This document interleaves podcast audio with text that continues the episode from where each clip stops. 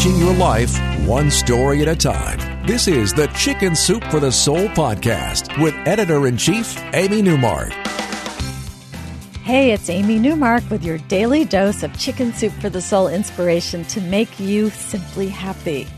It's Thoughtful Thursday, and I want to talk about a woman who was at the end of her rope but decided that Thanksgiving was so important that she would hold it anyway, and it turned out to be a wonderful decision on her part. That woman is Jody Renee Thomas, and she wrote this story appropriately enough for our book about the power of gratitude.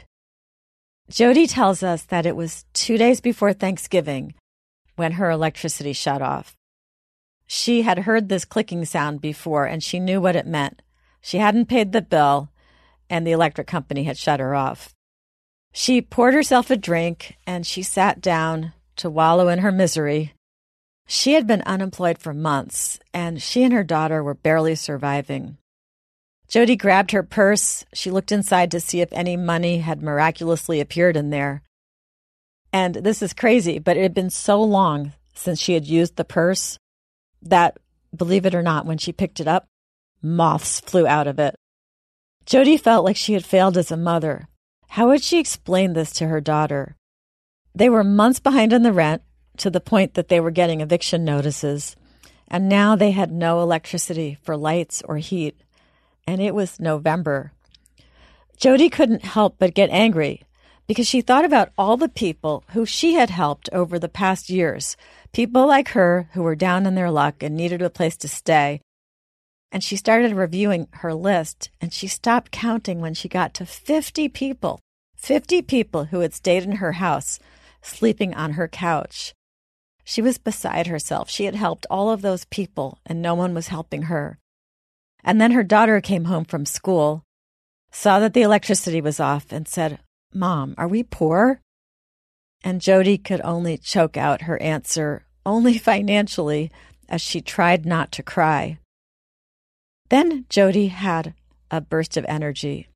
She decided that somehow she would make one last Thanksgiving for her daughter in their home before they were evicted. Thanksgiving was actually very important to Jody because she had grown up in a house that didn't celebrate Thanksgiving because of some stupid family feud. So, as an adult, she had decided to invite anyone who needed a place to go, and she called her annual dinners the Orphan Thanksgiving. Over the years, Thanksgiving had become her favorite holiday, and this was supposed to be the year when she would hold her 15th Orphan Thanksgiving. So Jody decided that she was on a mission. She would call in some favors, and she would have one more Orphan Thanksgiving in her home, even without electricity. She got the people next door to throw an extension cord over the back fence so that she could charge her phone and her computer. She gathered some candles and a friend who lived down the street, who was going out of town for the weekend, gave Jody a key so that she could go in and use the friend's kitchen and use her stove and oven. So all that was left for Jody to do was to find the money to buy the food for her orphan Thanksgiving meal. That night, Jody sat in her candlelit bedroom. Her daughter was sleeping next to her, and she looked at her grandmother's gold locket.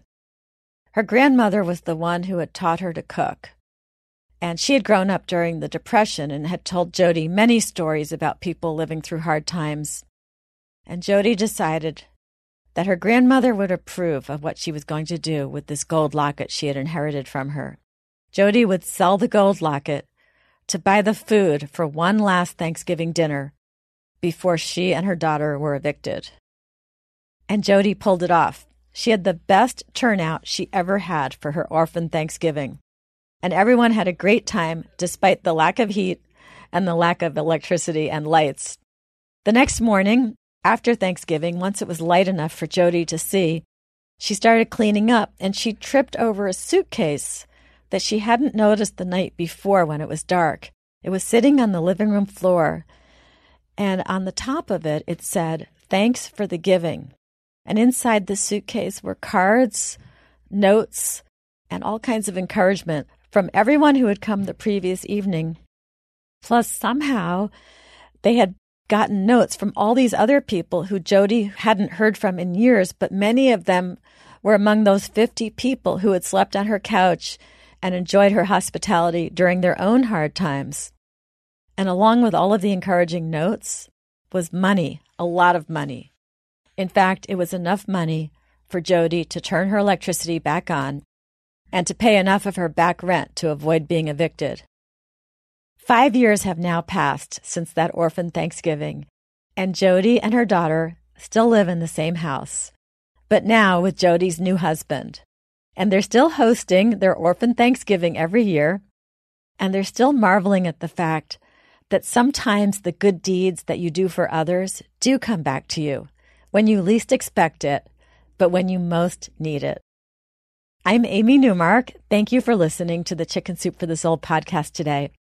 That story was called Thanks for the Giving, and it was published in our new book, Chicken Soup for the Soul The Power of Gratitude. You can read more about that on our website, chickensoup.com. Now, tomorrow is Friend Friday, and I'm going to introduce you to a matter of fact, pragmatic, very helpful psychiatrist named Dr. Gail Saltz.